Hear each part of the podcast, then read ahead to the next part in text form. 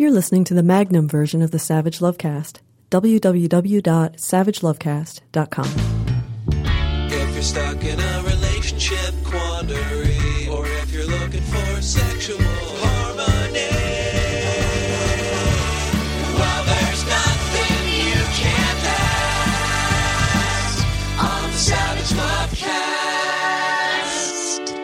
I don't want to be one of those people who flies all the time, who bitches then about people who fly rarely. Uh, particularly at this time of year, you get the amateurs at the airport. You get people who fly once a year for Thanksgiving or Christmas, and suddenly airports that are crowded and unpleasant are a thousand times more crowded and 10,000 times more unpleasant because eh, the lines are moving more slowly, because people aren't paying attention, because people don't know what to do, because people don't do it all the time. And I actually sort of envy people who don't know what they're doing at airports because it means they're not in airports all the time like I am. I know exactly what to do in an airport because I'm always there. And that's kind of sad and depressing. I spend way too much time flying here and there. I my carbon footprint is appalling. When the seas rise, when Chelsea is underwater in Manhattan, uh, I'm going to have to take responsibility for at least a block or two of that. But airports, Thanksgiving, uh, it's Thanksgiving. People are in airports. They're rushing home and they're in a panic and they've got their shitty, awful, I'm sorry, their lovely, charming children with them who are melting down and behaving in shitty, awful ways because they're just kids and airports are stressful and their parents are freaked out. And I just think sitting here looking at the news about the storm that is paralyzing the East Coast and parts of the Middle West and perhaps the Southwest, that we just got to fucking bite the bullet and move Thanksgiving to June or July. This is just a holiday that we made up a hundred years ago or so. There's no fucking reason we can't move it. There's no reason it has to be at the end of November. There's no reason it has to come so hard on the heels of Christmas. We can move this motherfucker. Yes, we can. To a month when people might have some time off, might have a desire to travel, to a, time when going home doesn't mean going home in the teeth of a nor'wester or going home into an ice storm or going home to your childhood home at the ugliest, coldest, wettest, most depressing time of year. Wouldn't it be nicer to visit your family home in June or July or August, see mom and dad when the yard's in full bloom, rather than rush home for this Thanksgiving horseshit? I don't quite know how to finesse this pivot I want to make right here from Thanksgiving and airports and what nightmares they are. I was just did one yesterday to uh, Charles Manson and and murderers and serial killers and bisexual invisibility. But here we go. Charles Manson just struck a blow for bisexual visibility against bisexual invisibility by coming out as bisexual in an interview with the Rolling Stone, in which he was talking about his forthcoming marriage to his 25 year old girlfriend, which just, you know, whenever anybody says that gay people shouldn't be allowed to marry because we're unfit, uh, because gay love isn't everything that straight love can be, because our relationships aren't open to procreation, that we can't have babies with all this gay sex that we're having. The same people, however, turn around then and say that anything is possible through God, and then they tell me two men can't have a baby, and it seems to me if anything is possible through God, then two men could have a baby, it could be a miracle, but they say that it, they can't, so we can't. Uh, but this motherfucker can get married legally. The Supreme Court has ruled you cannot deny uh, someone on death row or in prison for life the right to marry. It is a fundamental right. And so, where are the marriage nutbags who say it's all about having kids? Where is Rick Santorum, who on Colbert last week said marriage is about children, about having children, about a child being raised by its natural, as opposed to its supernatural adoptive parents, but by its natural mother and father? Where is Rick Santorum when Charles Manson is about to marry? Where is Rick Santorum to point out that Charles Manson and his insane 25 year old girlfriend cannot have a baby? But that's, that's a separate issue. What's interesting is that Charles Manson has come out as bisexual. And I don't bring this up to piss off the bisexuals because they're already pissed off. That's how they roll. And I admire them for that. I'm gay and I'm always pissed off. But I was just thinking when I was reading this story about Charles Manson coming out as bisexual, something I wrote in my book, American Savage, which makes an excellent Christmas present, uh, that somebody screaming and yelling, being upset, as sexual minorities are prone to do, being upset about bisexual invisibility and how unfair it was, and how people automatically assume that someone's gay if they get wrapped up in a gay sex scandal when, you know, that senator in the men's room giving blowjobs or that evangelical pastor seeing male prostitutes and using meth uh, could be bi. And yet, whenever that happens to one of them, we hear, oh, he's gay. The senator is gay and the pastor is gay And this bi guy was pointing out, well, no, no, no, they could be bi. And I just thought, and I said in my book, that this is the one time that sort of that bisexual invisibility thing redounds to the benefit of bisexuals everywhere. Isn't it better that when, you know, a, Larry Craig or a Ted Haggard come along, the people don't go, could be bi, could be bi. Like, just take the bisexual invisibility. It does so much damage to the bisexual community. I get it. But when it helps you, just like, all right, roll with it. Like, keep your mouth shut. Yeah, Larry Craig, that, guy, that guy's a faggot. You don't have to stand there going, could be bi, could be bi. And if I said, oh, wait, could be bi, Ted Haggard could be bi, that would be evidence of biphobia. If it came out of my mouth, right? Well, here we have Charles Manson says he's bi. What do we do with that? Well, I guess it's a striking blow for bisexual visibility among the serial killer community. You know, the gays, we have John Wayne Gacy, who terrorized my childhood. We have Jeffrey Dahmer, who ate my friend Tony. We have Andrew Cunanan, who murdered Versace, and a bunch of other people. We have our killers. And I just think it's a proud day for the bisexual community that you have your serial killer now, too. And not just any serial killer, but Charles fucking Manson. Congratulations, I guess. No one will ever look at a serial killer again and think, must be gay. They'll think, could be bi, like Charlie. And now your calls. Hi, Dan. I'm a 46 year old straight guy from California. I am uh, ending a 17 year marriage due to sexual inca- incompatibility. About a month ago, we agreed to split up and uh, and and just be friends or whatever. However, we um, must live together for about three months here uh, due to uh, financial reasons. Neither one of us can afford to move. So, a little backstory. About a year ago, I became friends with a woman down the street, and what started as a friendship ended up becoming uh, an emotional affair. We never had sex or anything, but you know, it, we both wanted to. My wife found out about it and put the kibosh on it uh, at the time, and I didn't. I haven't seen her since then. Up until about a month ago, when my wife and I decided to split up.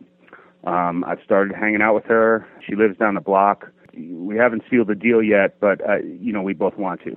The problem is my wife is hurt by this. She says it's disrespectful, you know, because we're still living together, and it's hurtful to her. And so my question is: Is this? Am I being disrespectful? I want to live my life and uh, and move on, and I'm I'm dying to fuck this girl but I just want everybody to be happy. I don't know if everybody can can be happy, but uh, that's that's my wish. I'm with you. I'm on your side at every step. The marriage is over. Uh, you're only living together now, basically as roommates and friends for the next three months until your finances allow you to establish separate households and to move out. And so I, I totally would be on your side 100% and say, yeah, yeah, go fuck this woman, except for the fact that she lives down the street. And if you do start fucking this woman and carrying on a relationship, it's not only going to be sort of rubbing it in the nose of your ex wife who may be feeling some grief at the collapse of your marriage, as I hope you are. That's a sad thing for everyone.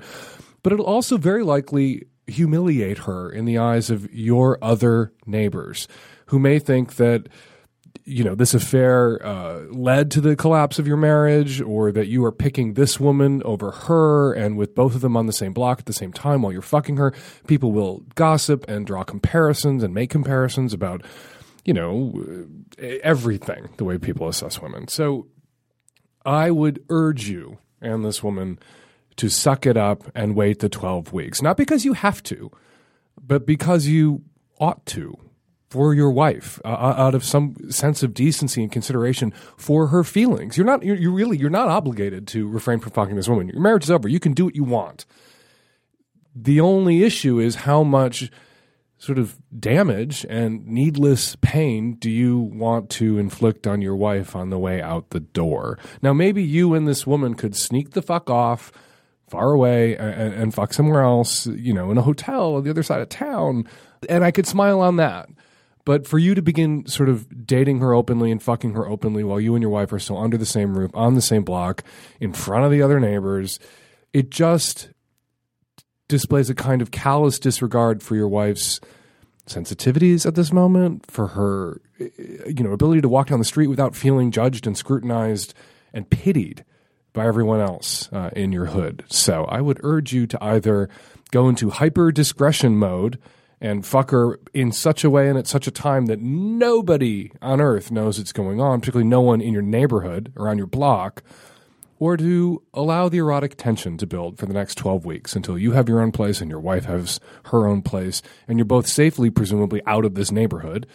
Uh, and then you can, like Cartman, do what you want. Because what you need to think about is how this is going to make your wife feel, your soon to be ex wife feel. Now, somebody else having a feeling is not necessarily someone else has a veto power over your choices or your actions.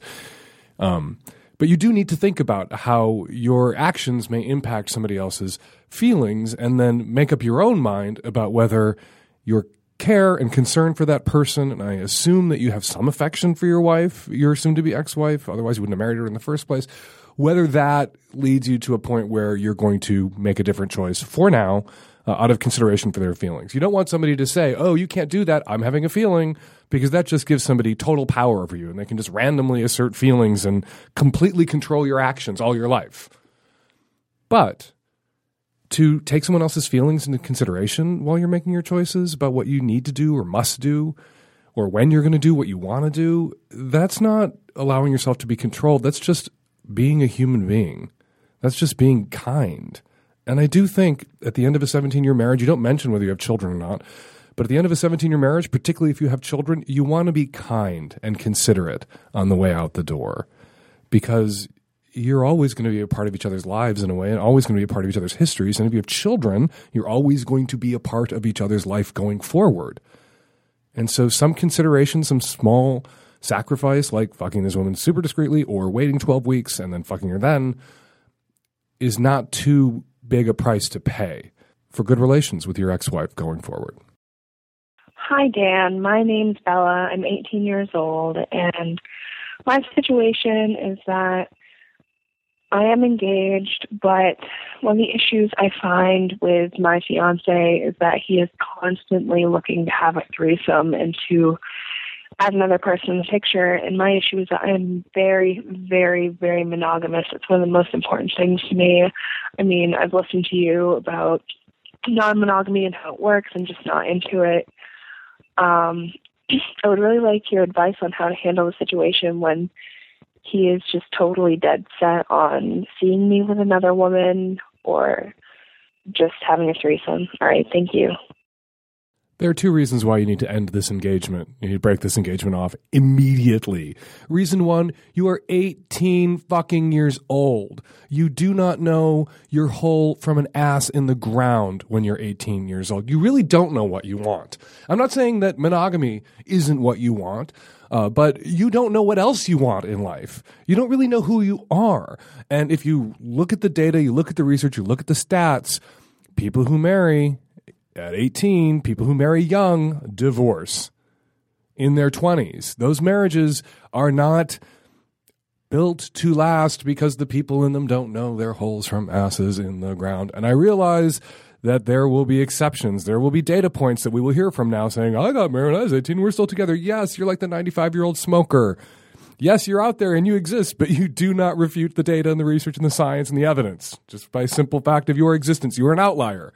So, young lady, you are too young to make this kind of lifelong commitment. You are too young to look at this person and say, I know myself so well that I know that you are someone that I could be with for 70 fucking years, seven goddamn decades. You don't know that yet. Go to college if college is something that you'd like to do. Live a little, travel, meet people, have a series of monogamous relationships and learn what it is you like and who it is you like and what it is you want. And then go find that person and make a monogamous commitment to him and settle down forever. Reason two that you need to break off this engagement immediately. You and your fiance are not sexually compatible. Period. The end. And you are allowed to take that into consideration when you're making a lifelong commitment. It is crucially important when you make a lifelong monogamous commitment that you establish basic and fundamental sexual compatibility and you guys are on different fucking pages on the most important issue to you in your married life, you said, which is monogamy. He is clearly not interested in monogamy and being monogamous. He wants to have three ways. He wants to see you with another woman. You aren't interested in those things. He talks about it and yammers on about it all the time. Do you think that's going to change? Once you march him down the aisle or he's given away by his father or however it is you straight people get married these days, do you think that's going to change? Do you think the things that turn him on now are going to stop turning him on? Do you think he's going to stop asking? No, he's not. These are the things that he wants in his life sexually to be happy. And they are not the things that you want in your life, and they will make you unhappy. You guys are a recipe for dis fucking disaster. Even if I knew nothing else about you but married at getting married at 18, engaged at 18, I would urge you not to do it. But knowing that, oh my God, if I knew where you were thinking about getting married, I would show up at the church and object myself. You're getting two messages from the culture about sex. One is that sex is so important that you should only ever do it with one person all your life, that you must be monogamous. And the other message that the culture sends you is sex is so unimportant that you're not allowed to take it into consideration when you're picking a life partner that there's, there's something base about you or animal-ish about you. If you look at somebody and just think whatever else they bring to the table however much i like them however how wonderful our rapport is however much i enjoy spending time with this person however much we're on the same page about finances and children and all this other stuff you are not allowed to put sex on the scales and say is the sex good?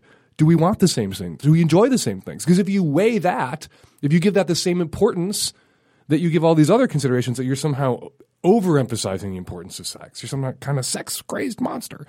You have to take sex into consideration, particularly in a sexually exclusive relationship. Particularly if you want monogamy, because what he's what's going to happen is he's going to come to you and say, "All right, you never want to have a threesome. You knew when we got married that I wanted to have a threesome. I was always very upfront about that, so I'm going to go have a threesome with other people." That's what you're going to hear in five years when you have a small child at home. Then what are you going to do? You're going to wish you had a time machine and you go back to when you're 18 and listen to your gay Uncle Dan and call this off. Hey, Dan. I'm a single gay man in his mid, you know, late 20s. I also am a drag queen. So it's kind of hard meeting guys that are into that, but I did meet one. I actually met him at a bathhouse. We were there. We were both chilling. What drew me to this guy was obviously that he was hot, but he also seems very open about sex and sexuality. He seems really cool. And then when he found out I was a drag queen, he was totally cool with it. Um, we've hung out a few times since then, but it's just seemed super platonic. And I actually just got done hanging out with him tonight. He doesn't seem to be super interested. And it's weird. It's like we met and we like sexually connected like upon first meeting but upon second and third meeting, he's just like I've I've kind of given him some green lights and some positive signals. He doesn't seem to be picking them up. I think I'm answering my own question right now by saying he's just not that into me. But I don't know. What do you do? What do you do when you meet a guy at a bathhouse? You, you fool around. The sex is good. He's obviously interested because he asks for your number afterwards. But then the next time, like Am I just not being blunt enough? Is he maybe just not picking up what I'm putting down? I don't know.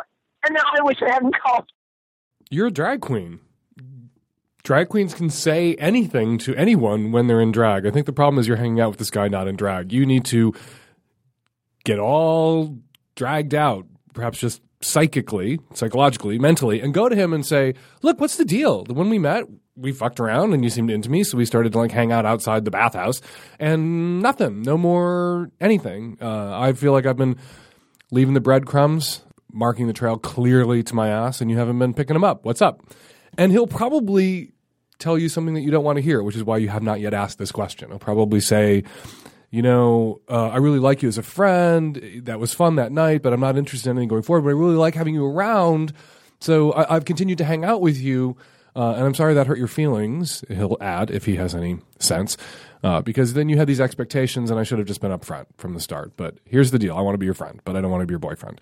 That's probably what you're going to hear when you say, Look, what's the deal to him.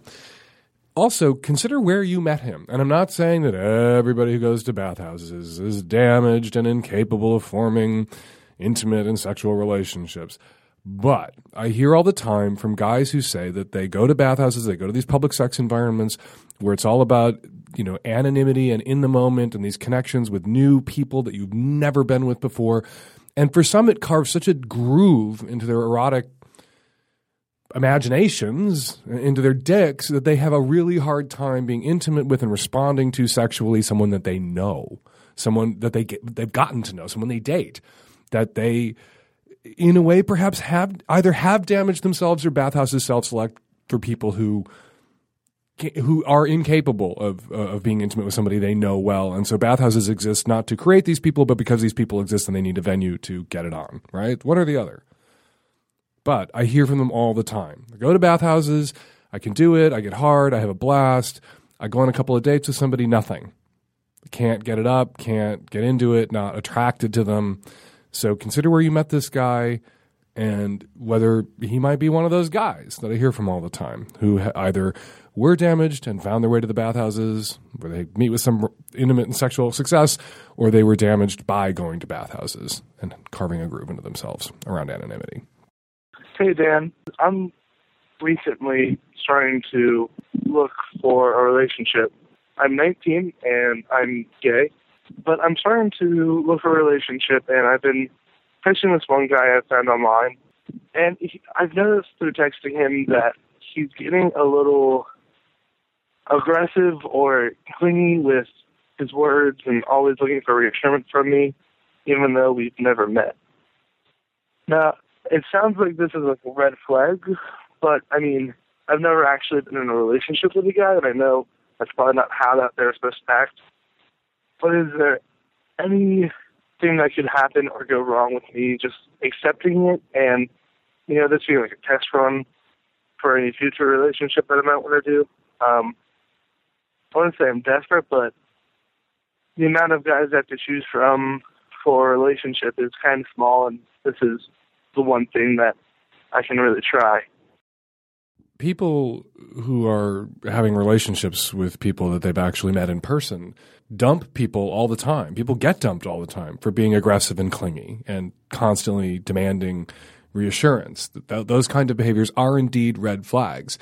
And it's a kind of abusive, controlling behavior where the other person plays the wrong party and the victim and makes you feel like you're constantly uh, you know, doing something wrong by not paying enough attention to them, and then they, you know, woe is me, woe is me, and it's just a way of controlling you and making you miserable. Uh, and you need to, I don't know, I would tell you to end this relationship. I guess it's the end of the relationship show. You just need to say to this guy, like, we, dude, we've never even met, and we should still be in the like fun and flirting and getting to know each other, you know, online and via text stage of just sussing each other out. But you like this aggressive, controlling, insecure, jealous crap is making you really unattractive and I don't want anything to do with that. I don't need that in my life. So yeah, you should end it. But then you say that you're 19 years old, you don't say where you are, you say you don't have a lot of options and you don't say why. So I'm going to give you some advice about how to have a relationship with this guy. You've got nothing to lose. It's just an online relationship. You're just texting each other, right? Hopefully, you haven't handed him a bunch of incriminating photographs that if he's a dickbag, he could throw up on the internet if he feels wronged by you. But just be assertive and stick up for yourself and say, hey, when you act that way, I don't want to talk to you. When you act that way, when you're clingy and aggressive and insecure and controlling, it makes me want to end this. So knock that off so we can continue to get to know each other and chat. Identify the behaviors that he engages in that are unacceptable to you that will cause you, will prompt you sooner or later, hopefully sooner, to end the relationship and throw them in his face. Say, stop, this text is really out of line. If you want to continue to have this online relationship and friendship with me and get to know each other better and perhaps move toward meeting in person, you can't act this way. You can't behave this way because I wouldn't I don't want this in my life uh, from a real flesh and blood in my house, in my mouth boyfriend, and I certainly am not going to put up with it from somebody I haven't even met. If you can't be assertive that way, he's certainly being assertive about his bullshit. Why not be assertive back at him and see if you can't course correct him? He may be young and stupid and think this is the way love works and the way boyfriends are supposed to behave. And a good pushback from you, an aggressive pushback from you, may help him see that this is not a successful emotional strategy for dating. But if you don't push back because you're afraid that there's nobody else, da da da, it's only going to get worse. Because the end result of all this, what he's going for, is controlling you. And so he's just going to dial this up and dial it up and dial it up unless you either push back hard or break up with him over it.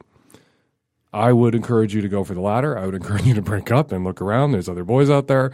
But if you're not ready to do that, at least you owe it yourself to push back hard. Hi, Dan. My name is Lisa. I am a 34 uh, year old uh, bisexual woman in New York. Uh, I'm calling with a rather unusual question. Um, I never had difficulty achieving an orgasm before, but I did not have orgasms from penetrative sex ever, only from clitoral stimulation, which is pretty typical.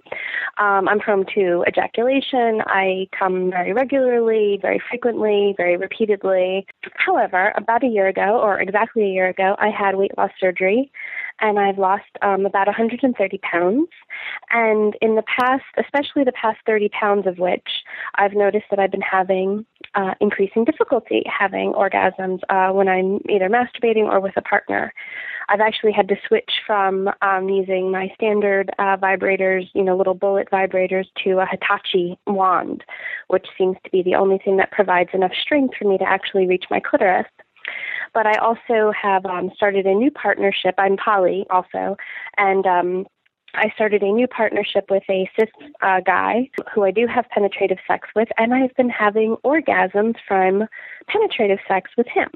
Now, I don't know if that's just because he's rather good at it or whatever, but it feels like something about losing literally half my body mass has changed in some way how my clitoris gets stimulated or something in my anatomy being stimulated. I also don't know if there's a hormonal component to this.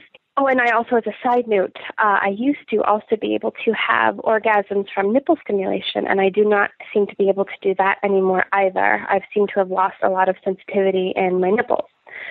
I don't really know who to ask this question. And I was sitting here talking with my spouse, my other partner, and suggested we call in the show. And I was 285 pounds, and I am now about 155 pounds. And I seem to be having different and more difficult to achieve orgasms, which is upsetting because I like to have orgasms. But I also like being uh, much more slimmer. Joining me by phone to help answer this question, Dr. David Sarwer. He's a professor of psychology at the Perelman School of Medicine at the University of Pennsylvania. Uh, hey, Dr. Sarwer, thanks for jumping on the phone with us today. Hey, Dan, thanks for having me on. So, you've studied uh, the impact that uh, having weight loss surgery or bariatric surgery can have on people's sex lives and their sexual response. Correct. And what what was your reaction when you heard this call? What do you think is going on with this woman and her clitoris and her orgasms? So, you know, it's a little hard to say um, because in the study that we did while I was just down in Atlanta last week bragging about uh, how comprehensive it was, uh, the reality is that, that the specifics that this woman's talking about are, are really beyond what we were able to document in our study. So while we ask women to tell us about the self-report in their behavior and including the frequency of their orgasms. And while we also assessed their reproductive hormones and saw uh, statistically significant improvements in both the hormones and sexual functioning, we really didn't have questions that specifically got at um, vaginal versus clitoral orgasms or orgasms in response to one form of stimulation versus another. But it's definitely an interesting issue in terms of could the massive weight loss uh, in fact have set up a, a physiological mechanism where she's experiencing arousal, pleasure, and orgasm differently than she was before. Wouldn't it have to? I mean, you know, if you change your body composition by half, the angles at which your clitoris is going to be stimulated during vaginal intercourse might change. You know, because uh, you know, clitoral stimulation is what causes female orgasms, and some women right. are capable of deriving enough clitoral stimulation during vaginal penetration to orgasm. Prior to her massive weight loss, she was not. She could not climax right. during vaginal intercourse, but she's lost half her body weight. Is it possible that her clitoris has, a sense, been repositioned and is now clicking in during vaginal intercourse, getting the stim it needs in order to come?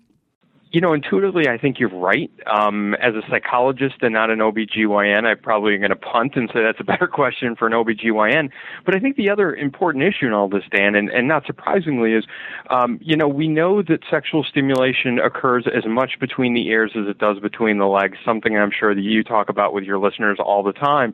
And, and in our study, we actually, women reported um, that there were no changes in their frequency or the quality of their orgasms with the massive weight loss. Now, some women did report improvements. Some actually reported a decrease in the frequency of orgasms. So the, the changes with weight loss were, were more or less all over the map. And, and the women in my study lost about as much as the, the caller did.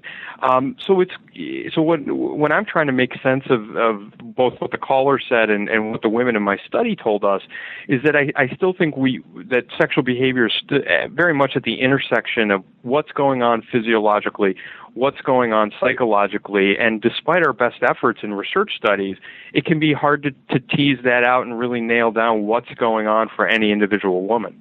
So, what was the name of the paper? You, you've put out a paper about your study uh, uh of women who've had this surgery and their sexuality. Yeah, so this was a study that was published in uh, the journal JAMA Surgery, which is an offshoot of, of the Journal of the American Medical Association, or JAMA. Uh, and the focus of the investigation was really looking at changes in sexual functioning and sex hormone levels in women who had undergone bariatric surgery. And the what's the takeaway? Uh, this is we're kind of shifting into a what do you got here. We invite researchers on all the time to tell yeah. us what they got. What was the takeaway from the sure. study? Are there people out there who fear getting the weight loss surgery because it might impact negatively their their, their ability to, to climax or be sexual?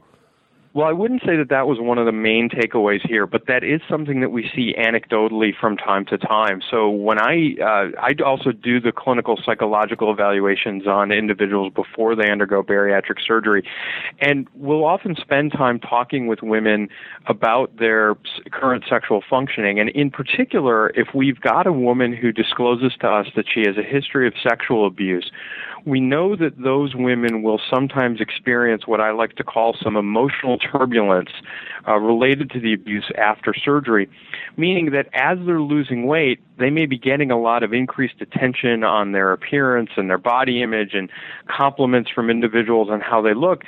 And for some of these people who have a history of childhood sexual abuse, those kind of compliments can actually make them feel quite uncomfortable. Mm-hmm. So we'll kind of prepare them for those things in advance. In terms of what we found in our study, however, um, what we did find is that sexual satisfaction in general appears to improve for most women, and it does within the first year of surgery when women have lost about 30% of their initial body weight. So a, a percentage very comparable to what your caller just described. Um, and we found it not over an, not only in overall satisfaction, but also in arousal, lubrication, and satisfaction with all you know with the their sexual behavior in general. And what was particularly interesting about this study is the women who showed the greatest detriments in sexual behavior prior to surgery were the ones who showed the greatest improvements, such that one year after surgery, their level of sexual functioning was comparable to that of women who reported no problems in their sexual functioning before surgery. And I think in some ways that, that really illustrates the heterogeneity of sexual response that we see with people with extreme obesity. Now, um, Chris Christie, the governor of New Jersey and future Republican presidential uh, candidate, he recently had uh, this bariatric surgery, weight loss surgery. Can anything be extrapolated from your findings uh, onto Chris Christie? Can we make any inferences about Chris Christie's sex life based on this study? well, well, we actually did report just last week in Atlanta a, a, similar study to the one we're talking about today, but looking at male sexual behavior. And interesting, what we found, and we're going to be writing this up for publication in the next couple of months, is that uh, the pattern of results is somewhat different for men than it is for women. That while men showed some improvements in some areas of sexual functioning, they didn't show some of the psychosocial benefits that the women showed as they've lost that 30% of their initial weight loss. Okay, any uh, final thoughts for this uh, this caller? It seems to me that her body has changed. She says she's lost half her body weight. My, you know, join me, please, doctor, in just pulling things out of your ass. That's what I do here on the Savage Lovecast. It seems to me that her, you know, so much of her body has changed that her clitoris has probably been repositioned. It's surrounded by a different kind of, you know, muscle mass and fatty tissue, and all of that has an impact on your ability for your clit to like interact with the stimulation that it's getting from outside the world. And that might have just be the result of that that are change in the way that she's come. She's still coming, so we don't have to see this as a problem. She's just coming a little differently now, just as she's sized a little differently now. Right, and, and in my experience, uh, when I've done work with couples and, and dealt with issues of sexual functioning, and then dealt with people who have been single and then changed sexual partners, is that our sexual response can obviously vary from individual to individual. So while some of this may be a function of her weight loss and obviously what's going on with her physiologically, and as you said, you know, is there a differential change in the percentage of fat in her genital region? Um, you know, is the angle of her clitoris different? We also got to realize that some of this may be an artifact of uh, her new partner and how she's responding to that individual. I, I know that in the call she talked about masturbation as well, but I think there's really so many different variables going on here that she's she's really kind of shared with us something really interesting and unique. And I know that that it'd be great in some ways, you know, from my perspective as a clinical psychologist, to talk with her more about you know some of the, the differences in behavior that she's experiencing and so forth, because I suspect that these changes aren't unique just to her. Mm-hmm. Yeah, and there's so many interesting things about her call. You would think that she said she used to be able to come very easily with just small bullet right. vibrators, but now she needs a Hitachi Magic Wand, which is the jackhammer of vibrators. Right. So the difference was right. that you know her clit was on, you know surrounded by less you know muscle and fat than it used to be. You would think counterintuitively that a smaller, uh, less intense vibrator would get her off, and then losing her ability to come. Uh, just from nipple stimulation alone, it seems like there's a lot of just a lot of changes going on in her body, and I think she can, should continue to ride this wave and experience yeah. it. And uh, interesting, when she first started talking about it, I was anticipating her call to go in the exact opposite direction, where I was expecting that she was going to say that she had lost her ability, um, that she had lost her ability to have orgasms at all, and I was thinking that it was the way she was going to understand it and explain it to us was going to be much more psychological in nature. But she really seems to be thinking this seems more physical to her.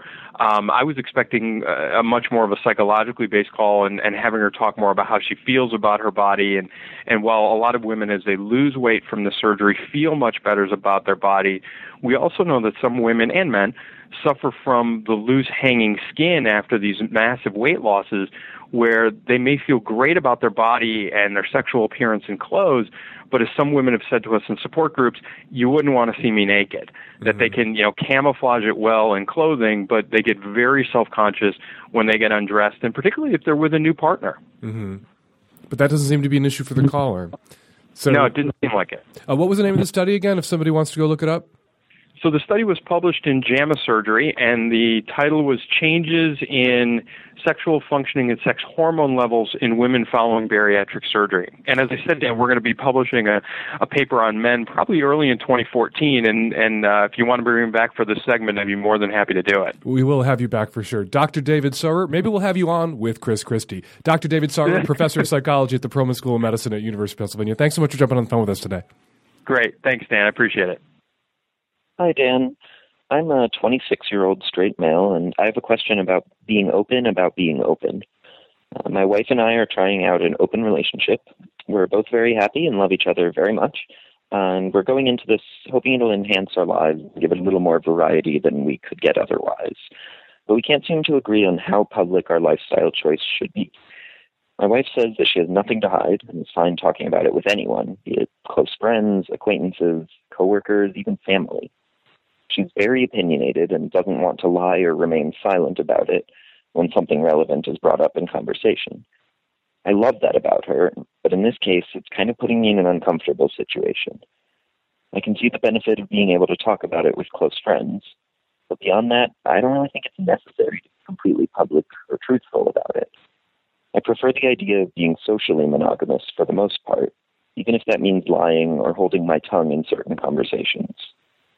My wife says that I shouldn't live in fear, and my wanting this to be private is an entirely emotional decision. She's also concerned that this would make it incredibly difficult to find other partners if we couldn't look for hookups when we're out and with anyone other than our closest friends, or we couldn't use public or semi public dating sites and apps. Am I being unreasonable?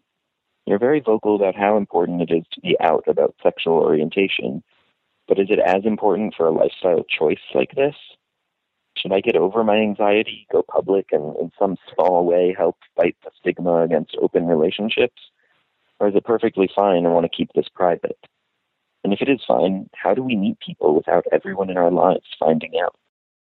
as I've said before, you know, when it comes to open or non monogamous relationships, there's a lot of prejudice out there and uh, a, a, real distorted view uh, of them. Uh, people think they all fail because people only hear about the ones that do fail. Uh, people who are in successful, non monogamous or open relationships, even poly relationships, who are straight, are usually closeted about it. They are perceived to be monogamous. They're socially monogamous, as you would like to be with your wife, even as you pursue this openness.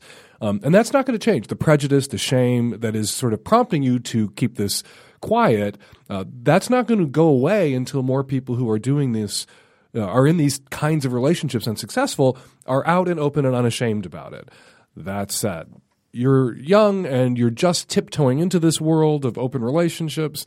Um, and I do think that there's nothing about being socially monogamous now, nothing about being a little discreet now that precludes being more open about it later as you get more comfortable. So if I were you, I would go to the wife and say, I really want to do this uh, for my own comfort level as we tiptoe into this world. Uh, one of the baby steps I would like to take, because you don't do this without taking a lot of baby steps. You just don't jump into the deep end of the pool. Um, you don't just run out there and go to a swingers party and jump in a sex sling. You ease into it. One of the ways you would like to be eased into this is to take the public disclosure shit slowly. Um, you're already saying that you're going to be out to some friends, some intimates. That's good. A lot of people who are in non monogamous, open relationship, particularly heterosexual swingers, are not e- even out to their uh, intimates or close friends. You're going to be out to a few people. Word will get around a little bit. Um, but your ability then to still be perceived to be monogamous by your coworkers, by your neighbors, by your family. That's going to allow you to develop the kind of confidence for this new relationship model for you guys that you're going to need if you're ever going to be fully out about it. So, in a way, you know, it's a floor wax and a dessert topping. Yes, you can have your social monogamy for now because that may allow you in future to be much more public about it and less concerned about being perceived to be monogamous. So, do both. And as to whether this makes it harder for you to get partners. I think you guys have it backwards. I think you think that if you're not monogamous, you just let everyone know, and then people who want to fuck you will line up outside your door or run up to you at parties or bars and go, Oh, there's that non monogamous couple. I'm going to throw myself at one or the other or both of them. Typically, not how it works. Um, if you're a non monogamous couple and you're out there in the world and there's somebody that you would like to get with, you usually will do the approaching. Um, and there's nothing about uh, not being publicly out, out, out uh, that precludes doing the approaching. Most people who are in open relationships or open marriages, and most people who are swingers, will sometimes be at a party or a bar. They'll be having fun. They'll click with somebody, and they'll hit on them. And there's nothing about a little discretion now uh, that prevents you from hitting on people that you would like to get with, or your wife hitting on people that she would like to get with right now. So take it slow, continue to be perceived to be monogamous for now, and keep being open, uh, more open about it over time as you're more comfortable with it on the table. So you can both have what you want. You'll have what you want for now. She'll get what she wants in a bit. Hi, Dan. I am a 22 year old bi curious, probably bisexual, I don't know, female, uh, living in the Midwest. And I have a question for you, hopping on the coming out as bisexual bandwagon. I just ended a relationship of three years with a man. Uh, one of the things that convinced me out of the multiple things to leave him was that I told him that I had feelings about women. Um, he found some pornography that I had of women, and like when he was eating me out, I would picture it was a woman, things like that. Um, and he told me that in order to stay with him, I would just have to uh, repress that. So I'm no longer with him, and now I'm sort of experimenting, just spreading my wings. Um, I still haven't had sober sex with a woman, and I don't know if I could emotionally date a woman. Um, so I don't really know if I'm bisexual or not. And if if I am, when is the time to come out? I mean, not until you're totally sure. I don't know. I have a really conservative Christian family, uh, which is definitely one of the big um, breaks that are kind of being put on this whole situation.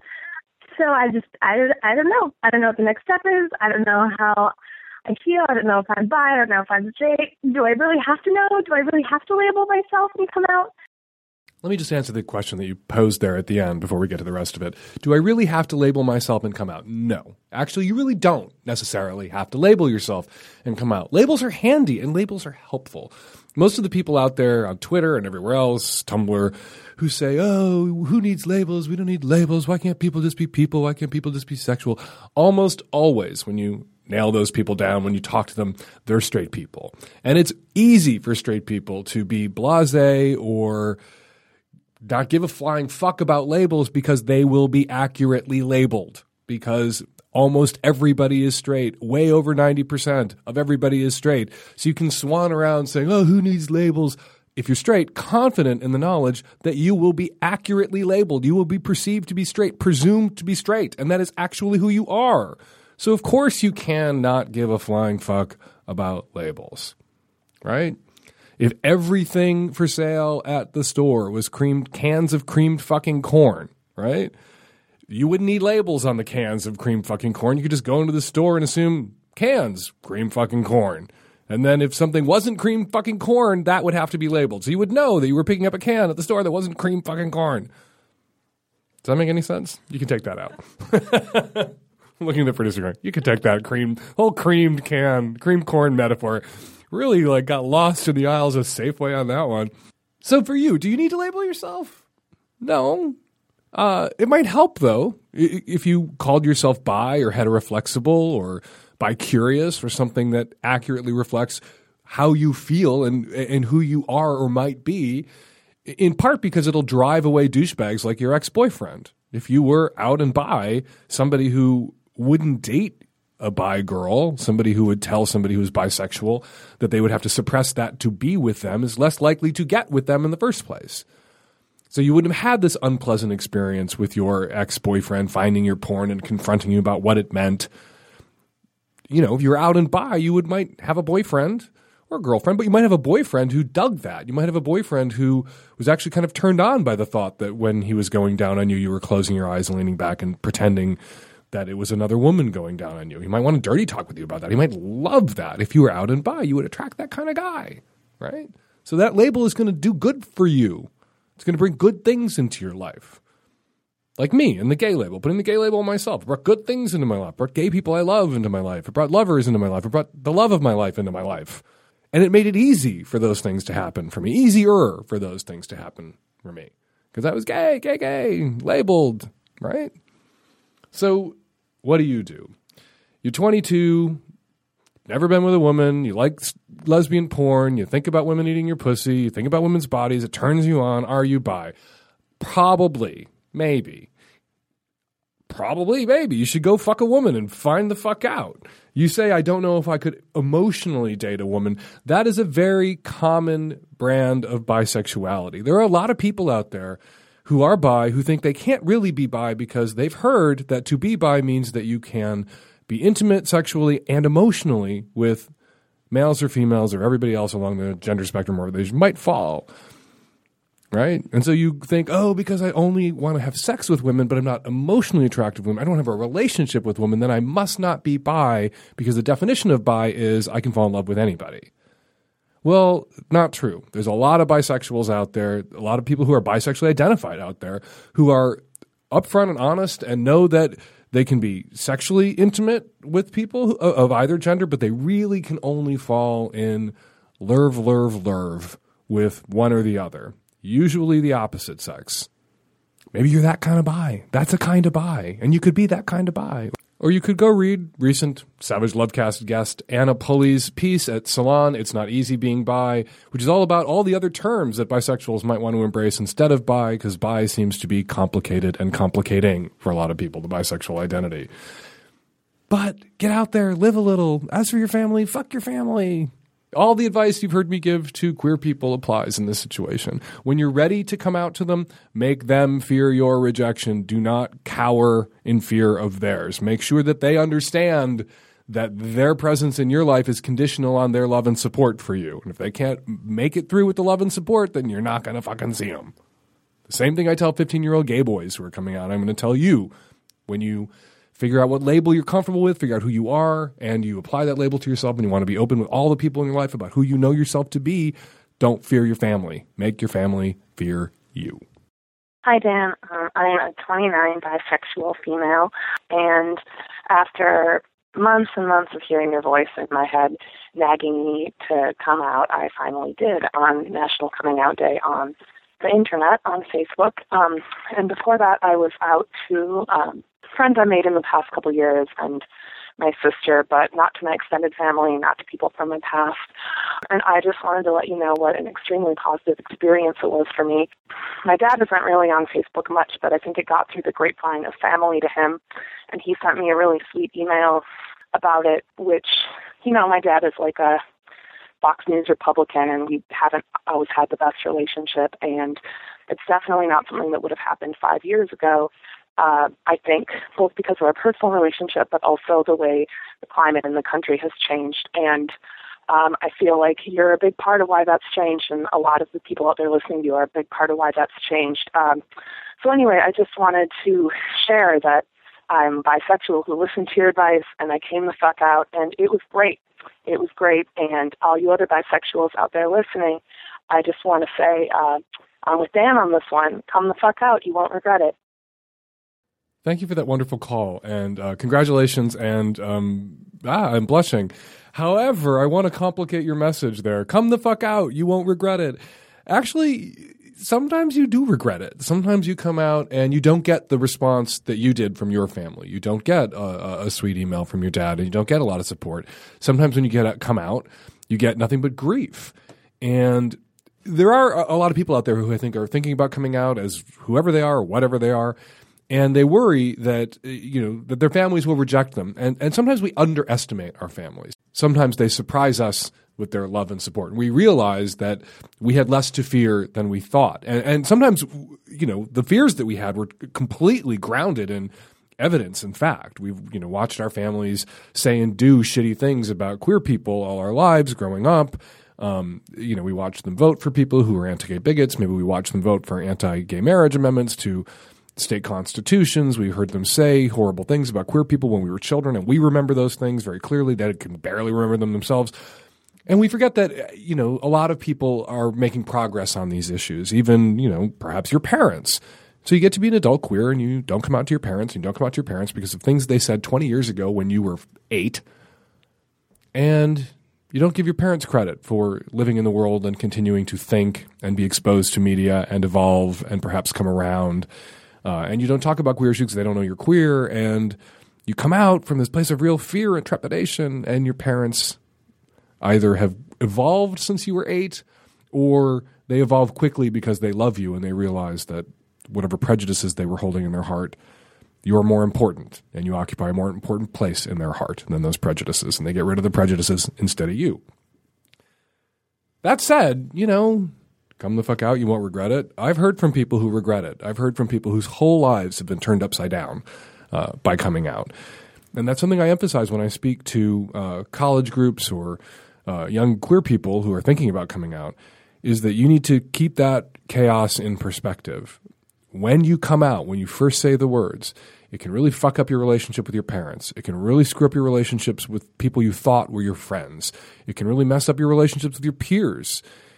And at least initially, the coming out for many people, particularly very young people, doesn't bring a lot of joy into their lives. It brings a lot of chaos and drama and pain and a, a shit show. Drama and trauma, not joy. The joy comes later. You know, the dust settles. Mom and dad get over it. You lose the friends who weren't your friends. You make new friends who are your friends. You establish a new peer group if your old peer group couldn't love and accept you. And then suddenly there's wonderful people in your life, people who really know you for you. And those people would not be in your life if you hadn't come out. And then there's a love in your life, and that person would not be in your life if you hadn't come out. All that good comes later. The drama all comes in an instant. You come out, particularly on Facebook, you tell everybody at once, kablooey. All the drama, all the shit, all the trauma comes all at once. The good trickles in, and you got to wait for it, but it's coming. Hi, Dan. Um, long time listener. You got me through high school and college. Um, first time caller. I am 23 years old. Um, my question is I uh, consider myself fluid, I guess. Um, and I'm about to move to uh, a big city. I've dated men and women, been in love with, had sex with men and women. I just got out of a year long relationship with a man, and I'm looking forward to dating women again. Um, I've been on a couple dates with one woman. Um, my big concern is I've actually, despite the fact that I lost my virginity to a woman, never gone down on a woman. Um, the woman I dated, it just wasn't something that she was interested in me going down on her. So it just never happened. So I think that's standard, and I, you know, totally am willing to do it. Um, but it's a little embarrassing, and maybe I should just get over that. Um, but maybe I need to. Should I say something to the woman that I'm gonna be sleeping with, like, "Hey, FYI, I never gone down on a woman," um, or should I just you know, cross my fingers and hope for the best. I think another concern of mine is that for some lesbian women, dating someone who dates men and women is already kind of, you know, they have stigmas that I am just kind of experimenting, which I'm not. I'm very attracted to women. Um, so any advice that you have would be great. Thank you so much. Use your words. That's it.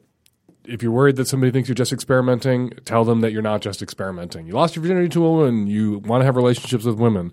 Um, as for the never having gone down on a, a woman issue, what you don't want to do is Google Garfunkel and Oates and the college try. Don't do that. Whatever you do, don't listen to that song because it could really screw it up for you. Instead, get a girlfriend, tell her, use your words, what you just told us. You were in a, lost your virginity to a woman. You were in a long term relationship with a woman. You're bi. You were in a relationship with a man. Now you're dating her. But there's this thing that's pretty standard for bi and lesbian women that you never got to do because your first girlfriend wasn't into it, didn't want you to go down on her. You've never done that, and you're excited to try it. You want to give it the college try, just not the college try by Garfunkel and Oates. Hi, Dan. I'm a 20 something sex positive female from the Northeast coming to you about a question I have regarding my sister. She has quite a substantial amount of student loans and needed a computer for a short period of time, so I let her borrow mine. She gave it back, but after she left her email account open, and I admit I snooped and saw that she has signed herself up on this website as a sugar baby looking for a sugar daddy. The terms of this arrangement on the website is that sugar daddies look for company, conversation, and possibly more in exchange for monthly compensation from anywhere to one thousand to over ten thousand dollars. My sister has been in an arrangement with a man for 35 years her senior and is also married. Through her emails with him, I have found that her arrangement consists of weekly dinners in exchange for him helping with her uh, student loans. He also purchases high end clothing and other accessories and gifts and such, um, in addition to this monthly stipend that he's re- she's receiving. My question for you is Do you think this arrangement is sounding a little prostitute and is this also legal? My sister is a very book smart person, but might not understand what could happen by entering into this arrangement in addition to him being married. On the other hand, she could be the smartest person alive for getting her loans paid off in this way. I want to talk to her about this, but I have no problem telling her how I found out, and I'm, I'm not sure if this is something I should also be concerned about. Joining us by phone from Las Vegas, Angela Jacob Bermudo. She is the public relations manager for Seeking Arrangement com, the leading website for sugar babies and sugar daddies and the occasional sugar mama for people who are seeking the sort of arrangement caller that your sister sought and that your sister has. And I'm going to assume your sister got that through this website. So, uh, Angela, how are you? I'm doing well. How's everybody else? Uh, good. So, this caller who snooped into her sister's email, and it sounds like she read every last email in her sister's inbox, uh, she wonders if this is prostitute What's the defense? As if there's something wrong with prostitution. I don't believe that there's something wrong with sex work, but is this prostitute seeking arrangements? Of course. Absolutely nothing against anyone who works in the sex work industry. You know, that's their decision, that's their body. But I would like to make it clear that at least on seeking arrangement or these type of arrangements aren't, you know, it's not prostitution. Prostitution is black and white exchange of sex for money and it's one dimensional, you know, there's no relationship involved. On seeking arrangement, what we create here are mutually beneficial arrangements.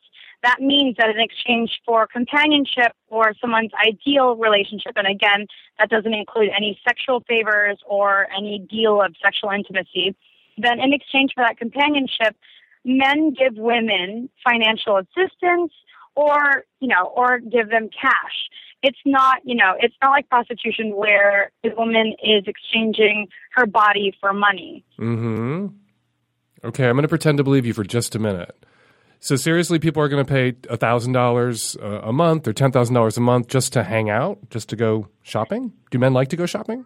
You know, absolutely. Because how this works is that, you know, it's not like your conventional relationship where it's a boyfriend girlfriend type of thing. These are relationships that have been catered to what men are looking for. So, for example, the successful man is looking to date a woman only, you know, he just wants to see her once a week. Mm-hmm. And, you know, during the weekdays, say he's off limits because he's busy working and he doesn't want to deal with how a conventional relationship has like jealousy or demands on his time. That's what he's getting. He's essentially getting to say, you know, this is what I want out of my relationship. Aren't some of them saying what I want out of a relationship is a blowjob? That never happens at Seeking Arrangement. I've looked at the website, and you know, no, I, I, anybody who does that on anybody who goes on the site to do that is in clear violation of our user terms, and we monitor messaging. So if that's going on on the website, then we go in there and we suspend those accounts, and they're Mm-hmm. not allowed to come back on because they have violated uh, their user terms. you can't control then what you know two people who may uh, find each other via Seeking Arrangement then arrange via their own private emails or telephone calls or texts, right? Or, or you know, a relationship a relationship could blossom and bloom into something intimate. That that that that's not outside the realm of possibility here, is it not?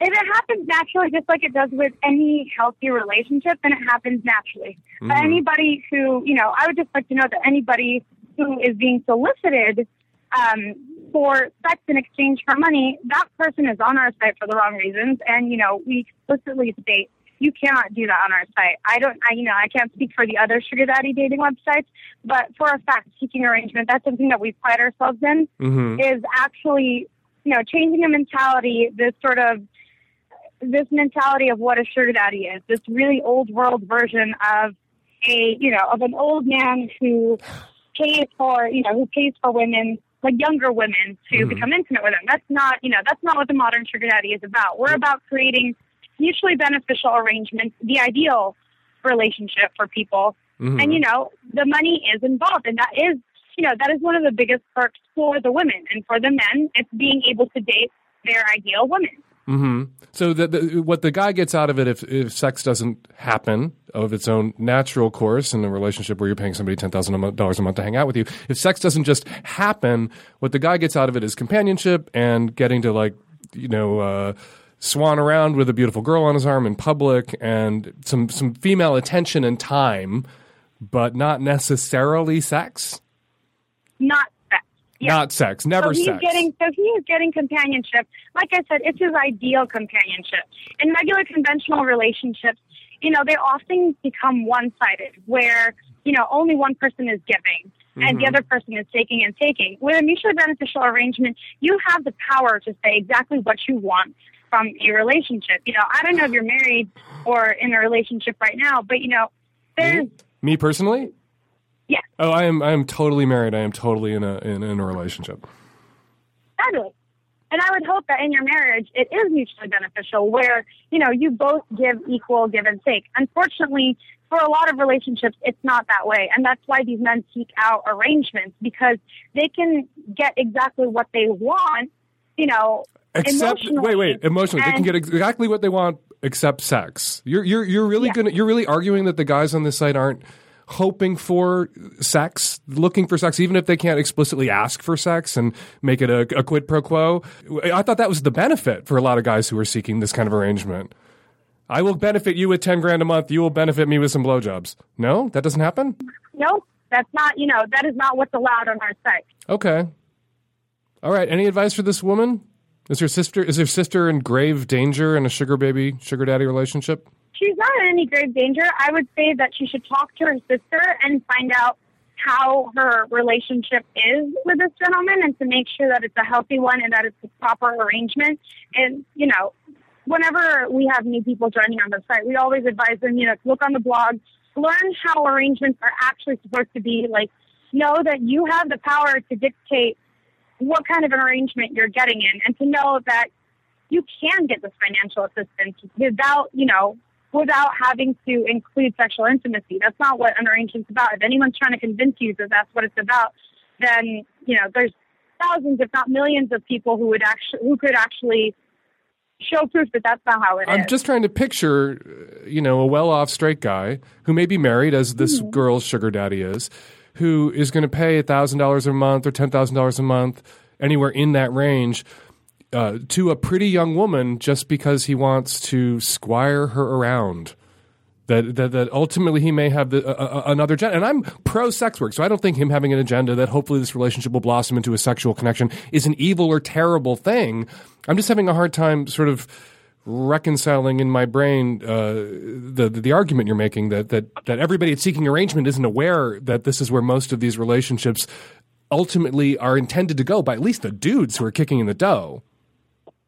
No. Dan, as I said, in any you know, in any relationship that a guy gets into, and including the ones on seeking arrangement, men can certainly aspire to become intimate, to have sex with women, but in the end, it's not part of it. You know, it's not part of that arrangement. I know mm. that's hard to understand, but realistically, with men that are you know, with successful men who are busy, who have demanding schedules, some like you know, most of them.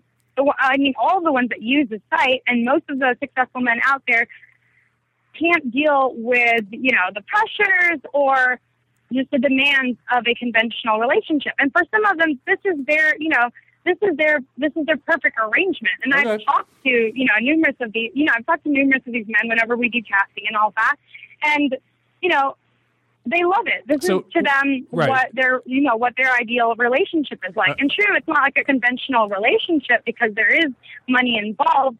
But if every other regular relationship could be this way, where you could say exactly what you want, And brutally willing honest, and what you're willing to in a pay for. and what you're yeah, and what you're willing to give, you know, we would all get along better. Right. You can be brutally honest, except about sex. Well, you're being brutally honest about what you're looking for in a relationship. Do you do you ever go into a conventional relationship asking, "Hey, look, I want to have sex with you eventually"? No one says that. That's just something you know that you have to get to naturally. Right, right, right. Okay, so uh, this is a, we, we've been going around and around for a long time. Basically, uh, we could answer this question just briefly. There's no guarantees at this site that sex might happen if the, you guys uh, if it if it works if you click and both of you want to upgrade to platinum or whatever, and a sexual relationship could evolve out of this arrangement that's about companionship, but no guarantees and no explicit negotiations around sex because that's not what the site's about. Now, this girl who snooped on her sister's emails and sounds like she read every single fucking one of them and she should be slapped. Uh, you, you think she should talk to her sister to, to suss out this relationship and make sure her sister's being safe? I- I, think she should butt the fuck out. Uh, because otherwise she's going to have to tell her sister, I read every goddamn one of your emails and I'm an untrustworthy uh, piece of shit who can't be left alone with with a computer with an email account open on it. Uh, but uh, one thing I wanted to ask you, like, she could be the smartest person alive.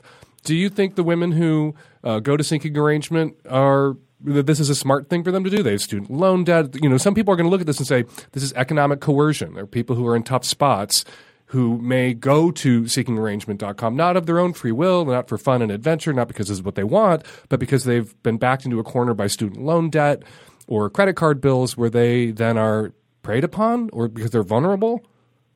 You know, there's something that we always say, and it's that if you're going to join seeking arrangement, don't treat it like welfare.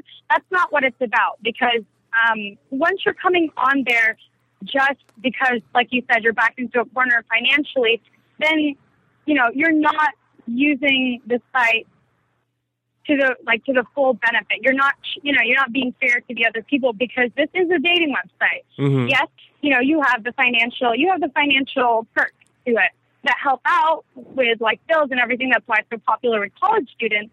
But if you're coming here out of desperation, you know, you might want to reconsider Mhm. um, the other options that you have because, you know, you don't want to be joining a dating website in desperation, you know, asking people, hey, please pay my bills because I'm going to be evicted or something. Like, again, this is a dating website. You know, you have to be willing to seek out like a relationship with somebody. You have to be willing to be in a relationship because you can't, it can't be one sided where somebody is giving you money and you're not pulling your end of the bargain. You have to pull up your end of the bargain and, you know, provide companionship and, you know, have conversations with that person and spend time with them. Okay, so men shouldn't go to seeking arrangement looking for sex, and women shouldn't go to seeking arrangement because they're looking for money.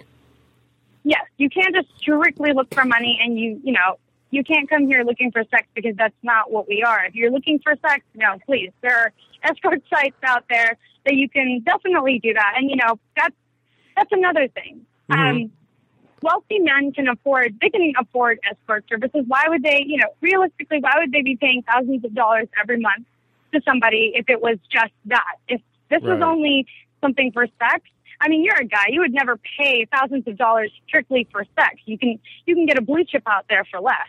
Uh huh. You know, I, actually, I will concede that point to you. I, I think you're, you know, I think you're being very legalistic about not seeking sex and not seeking money. But I do agree because I've known some people who did seeking arrangement uh, and did sugar daddy, sugar baby relationships, and it did seem like the men who were involved wanted maybe sex, but what they wanted was a companion of their same this is going to sound horrible social milieu because a lot of these people who are there are educated and smart and you can take them to dinner and a lot of people don't feel that way about sex workers although i know a lot of sex workers who are of all classes races economic uh, levels themselves and backgrounds. I'm not like trying to slime sex workers at this moment but I, my impression from some of my friends who got involved was they were looking the guys that they met were looking for presentable people that they could be in public with and not be embarrassed by who weren't also escorts generally working a lot of angles that they sort of had them all to themselves that they had them on retainer in a way whether or not they were public. Exactly. And even, you know, and even in private, it's somebody that you enjoy having a conversation with. okay angela jacob bermudo public relations manager for seekingarrangement.com thank you so much for jumping on the phone with us today Thanks, Dan. You have a good one. you too Hi, Dan. I have a situation I really just need your take on. I'm a 20 something bisexual. I've been seeing a guy who's about 10 years older than me now for about two years. And we've had a friends with benefits type relationship. We haven't seen or haven't had any other partners outside. So when I first met him, he began by telling me that he was gay for about a month into our friendship. And he would elaborately give details about other men that he'd been with and show me pictures of them on his phone which when friends and I would look at them, if we looked in the corner, we could see that they were really from a gay website and not actually real pictures. Somehow one day we ended up having sex with his initiation, and afterwards he told me his stories that being gay were all a lie and that he that I had really taken his virginity in all its forms, and he was at 37 at the time. He's kind of socially awkward, um, and he's very focused on his job and very good at it. So I do believe that he's actually a virgin or he was before me. But I just can't get over him lying to me, um, especially in such an elaborate way and being about such an odd thing like sexuality. And then other small lies that I've caught him in about other insignificant things through the time I've known him. He tells me that he wants to be with me forever and get married, and he tells me he doesn't know why he lied to me about it in the first place. Um, he wishes that I could get over it and forgive him. He thinks that I'm being stubborn and unforgiving, but I can't take the relationship further when I know he has the ability of lying to me and a mental block when I still believe that he might be gay when he tells me he's not. He does initiate sex quite a bit, um, but he does never make comments about me physically on my appearance, and he's never told me, "Oh, you look nice today" or anything like that. I've told him in the end I can't take the relationship any further, but I also would really like to hear your take on this or any advice you might have because this has really been bothering me for about two years now. Thank you. look if you don't want to fuck this guy stop fucking this guy how hard is that you say hello i'm not going to fuck you anymore that fucking part of our relationship is at an end we are now fuck free friends um, I don't know why he lied about being gay. He sounds like he's not gay. He sounds like he's just kind of nutty. Maybe he's socially maladapted in a way. Maybe he, you know, was really super duper crazy insecure about having no experience and no luck and no rapport with women. And he was so not homophobic that he just thought it would be an easier out with his friends and in his social circles to identify himself as gay and create these elaborate lies about boyfriends than it would be to just to say I'm straight and luckless and still a virgin at 37. Um, or 35, or however old he was when you started fucking him.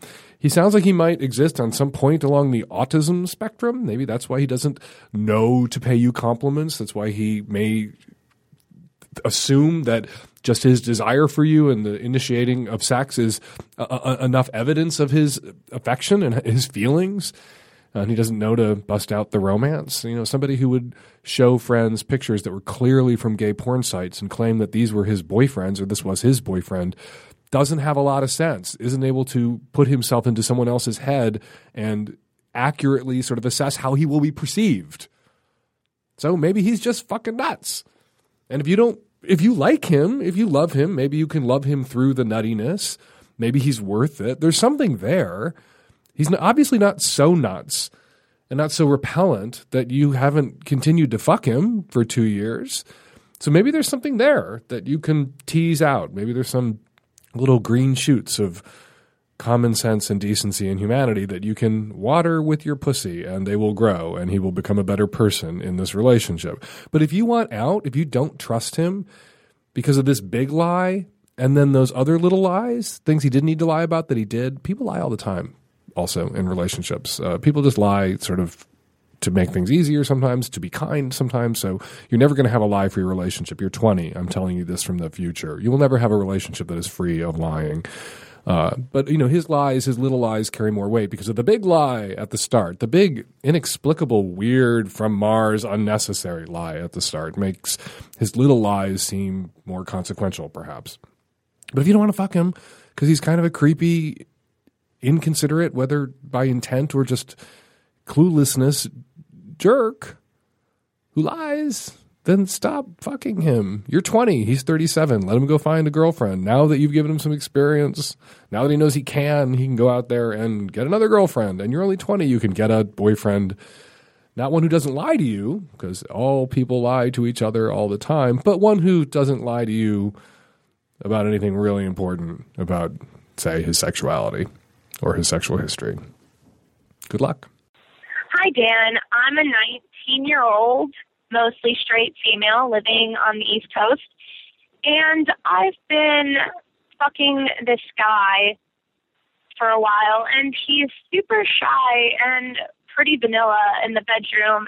And I'm a little bit more adventurous. And I don't know how to propose or bring up my kinks to him without freaking him out. Could you please give any advice on how to bring it up? This is another use your words moment. Just fucking tell him what turns you on. Tell him about your kinks. Tell him you're telling him about your kinks because you want to hear about his. And then if he is vanilla and easily startled, he'll run screaming and good riddance. He's not the right guy for you. Odds are, though, that he'll be up for it and game and interested and excited. And the way you present your kinks, as I've said a million times, not like leukemia, not like, oh, I have a cancer diagnosis. I have to share this with you. This is very sad and tragic and is really going to complicate our relationship. I'm so sorry. This is what I like to do in bed. But to present them like their presents on Christmas morning. Here, open your presents. Look, isn't this exciting? Not, this is what you're going to have to do if we're going to be with each other, but this is what you get to do since we're together. Won't this be fun? We're going to have a really amazing, kick ass, adventurous sex life with crazy things happening. We're going to have so much fun. These are my presents. Now I'd like to open your presents. Roll it out like that. And I bet he'll respond positively. And if he responds negatively, not the right guy for you, and good riddance. Hi, Dan. This is the woman who called in podcast 311 just about a year ago. Um, my husband had just come out to me as kinky, and I was kind of freaking out and not quite sure what to do. And uh, that was about a year ago, and your advice was amazing. It saved our marriage. It improved our sex life. We are now having really awesome, hot, kinky sex almost all the time. It turns out that I'm one of those people that didn't know that I was kinky or loved that kind of stuff until a partner uh, forced me into that world. And I have discovered that it is a really great world to be in and to be part of. And we're learning a lot of stuff, and uh, we've gotten our sex to be as nerdy as our real lives are. So that's really wonderful. Um, so we're it's a year later, and you always say people should call back and tell you how things went. And we were, you know, trying to find a time to do it together, but it never worked out. So I'm calling you now to thank you for improving our sex life, saving our marriage, and generally being awesome. Thanks. Thanks very much for your call and your update. And see, my advice works. Of course, we typically don't play calls from people who call in to tell me that taking my advice destroyed their lives. Um, but we typically don't get those calls. I'm really happy for you, and and this just bolsters something I'm, I, I've said. Uh, a thousand times. This is the show where I keep talking about the things I've said a thousand times, but that you meet two kinds of people at big kink events, like the parties you and your husband are going to. You meet people who are always kinky. You meet people who are jerking off about their kinks when they're 13 years old. You meet people who were just sort of born kinky, and then you meet people who fell in love with people who were born kinky and either got into their kinks because of the pleasure they gave their partner, or they realized that those kinks really spoke to them and really tapped into some part of their erotic imagination, and they are now kinky themselves kinky people they recruit. Um, I'm glad that uh, you're having such a good time, and I'm really glad that you stuck around and you listened and you thought about it instead of just having a sex negative, kink negative flight reaction when your husband came out to you about his kinks. Uh, and to hear that it's improved your marriage and your sexual connection, that's so gratifying to me personally. It makes us all here at the podcast feel good about the work that we do. Hey, Dan. I've just been listening to episode 369 to your response to the New York Times article, and I'm really glad that you responded to that. I had read the article and it made me a little bit uneasy. I was realizing that this message about, oh, you know, girls aren't having any fun, young women aren't having any fun as they go out and hook up is the abstinence message cloaked in this empowerment sheep's clothing. It's saying to young women, oh, those bad boys, they're not going to do anything for you. You're not going to have any fun if you go out and explore your sexuality with these ragingly inconsiderate young men. So I just thank you for sh- shining some light on that. It's so needed. Hi, Dan. I'm a 28 year old female calling in response to your uh, rant this week about that sexual inequalities article here's my advice for everyone out there. For dudes, if you like a girl, tell her the following phrase I want you to teach me how to please a woman. A guy told me that last year, and it was so empowering. For ladies, or asking your partners to try harder, practice on a guy you like to fuck, but see no future with. It made it a lot easier for me. Also, don't worry about hurting their feelings. It turns out guys actually like the challenge. This is just in response to podcast 369 about the gay guy dating trans guys. I'm gay. I've been uh, gay, you know, out since I was 16. Only dating men. Not attracted to women. Never been with women. But Buck Angel, I would do him in a second. And we're going to leave it there. 206 201 2720 is the number here at the Savage Lovecast. If you want to record a question or comment for a future show, give us a buzz. 206 201 2720. As ever, a huge thank you to all you subscribers to the Savage Lovecast Magnum Edition. We have big news. Now you can give the gift of the Savage Lovecast. You can give a season or you can give an episode. If there's something you think a friend needs to hear in a show, or if you think someone needs the show every week, all of it, you can go to www.savagelovecast.com. And when you go to buy, you can click on the gray bar that says gift, and it will be sent to your friend, neighbor, mom, dad, with instructions about what they need to do next to get the gift that's been given them the gift of the Savage Lovecast. 206 201 2720 is the number here at the Savage Lovecast. If you want to record a question or a comment for a future show, give us a buzz 206 201 2720. Follow me on Twitter at Fake Dan Savage. The Savage Lovecast is produced every week by Nancy Hartunian and me and the tech savvy at risk youth. We will all be back at you next week with another installment of Savage Lovecast. Thanks for coming.